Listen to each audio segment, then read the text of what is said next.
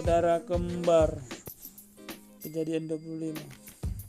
Allah memberi Ishak dan Ribka dua orang anak laki-laki, saudara kembar mereka, kembar.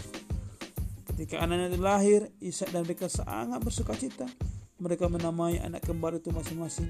Namanya Esau yang paling besar, Yakub yang kedua. Esau adalah anak sulung, ia hanya sedikit lebih tua dari Yakub. Ketika anak-anak itu tumbuh dewasa, Yakub ingin agar dialah anak sulung. Anak sulung memperoleh berkat yang khusus. Yakub menginginkan berkat khusus itu, tapi itu adalah hak sulung Esau. Suatu hari Esau pergi berburu. Esau gemar berburu dengan panahnya, tapi kali ini Esau tidak berhasil menangkap apapun. Ketika Esau pulang, ia sangat lelah, ia lapar.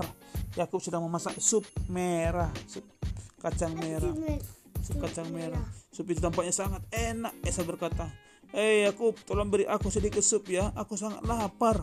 Yakub teringat akan berkat khusus itu. Dia pikir mungkin dia dapat membeli hak sulung Esau.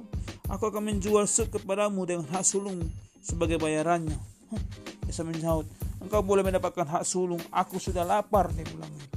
Yakub bertanya, "Apa engkau yakin?" Esau menjawab, "Ya, begitulah, beri saja aku supnya." Jadi Esau menjual hak sulungnya dan berkat khususnya.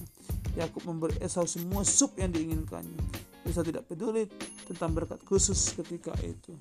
Amin.